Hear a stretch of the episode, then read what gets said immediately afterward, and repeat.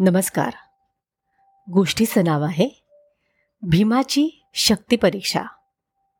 सृष्टीच्या प्रारंभाविषयीची कथा मुरिया आदिवासींमध्ये आजही लोकप्रिय आहे. असं म्हणतात की ब्रह्मदेवानं सृष्टी निर्माण केली. माणसं प्राणी वनस्पती त्यानंच निर्माण केल्या. हळूहळू माणसांची संख्या वाढायला लागली.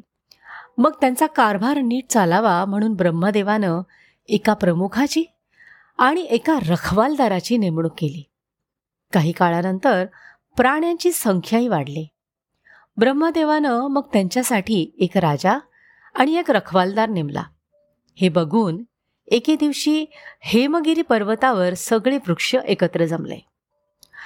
ब्रह्मदेवानं सगळ्यांसाठी चांगल्या शासनाची व्यवस्था केली पण आमच्यासाठी मात्र काही केलं नाही. आमची बाजू घेणारं आम्हाला संरक्षण देणारं कोणीच नाही. अशी सगळ्यांची तक्रार होती. ही वृक्षसभा चालू असताना भीम तिथून चालला होता म्हणे. आज सगळे वृक्ष इथे एकत्र कसे काय? त्याला मोठं कुतूहल वाटलं. त्यानं मग जवळ जाऊन मनातला प्रश्न बोलून दाखवला.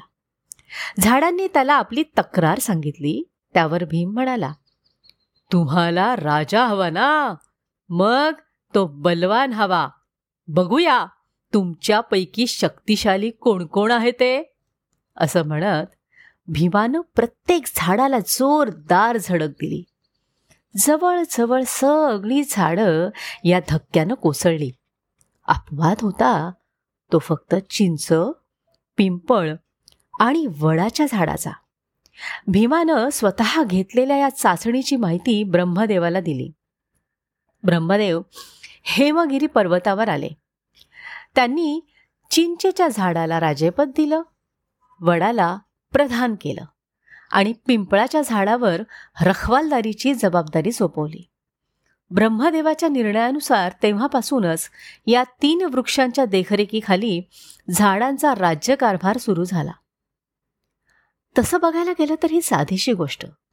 पण थोडा विचार केला तर लक्षात येईल की मुरिया आदिवासींचं निसर्गविषयक ज्ञान सूचकतेनं सांगणारी ही कथा आहे. चिंच हा अतिशय बहुगुणी वृक्ष आहे. पानं फुलं फळं बिया खोडाची साल अशी त्याची प्रत्येक गोष्ट उपयुक्त आहे. अत्यंत चिवट आणि बळकट असं हे झाड कोणत्याही जमिनीत अगदी सहज उगवतं. वर्षानुवर्ष ते टिकून राहतं. त्याच्या प्रत्येक अवयवाचे औषधी गुणधर्म आहेत. त्याचं लाकूडही घरांसाठी आणि अवजारांसाठी चांगलं टिकाऊ आहे. अशा बहुउपयोगी झाडाला वृक्षाचा प्रमुख मानलं तर नवल काय? वडाच्या झाडावर प्रधान पदाची कामगिरी सोपवतानाही या आदिवासी परंपरेनं आपली सखोल दृष्टी प्रकट केली आहे. वडाच्या फांद्यांचा विस्तार मोठा असल्यानं पृथ्वीवरची अधिक माहिती हा वृक्ष गोळा करू शकेल अशी खात्री ब्रह्मदेवाला वाटली आणि त्यानं या झाडाला मंत्रीपद दिल्याची कथा सांगते. तेव्हा या झाडाची भव्यता त्यावर आश्रयाला येणारे निरनिराळे पक्षी खोडावरच्या विविध कीटकांच्या वसाहती परत जमिनीत रुजणाऱ्या पारंब्या याविषयीचं परंपरेचं ज्ञान त्यात अंतर्भूत असतं. पिंपळाच्या झाडाची ही तीच गोष्ट.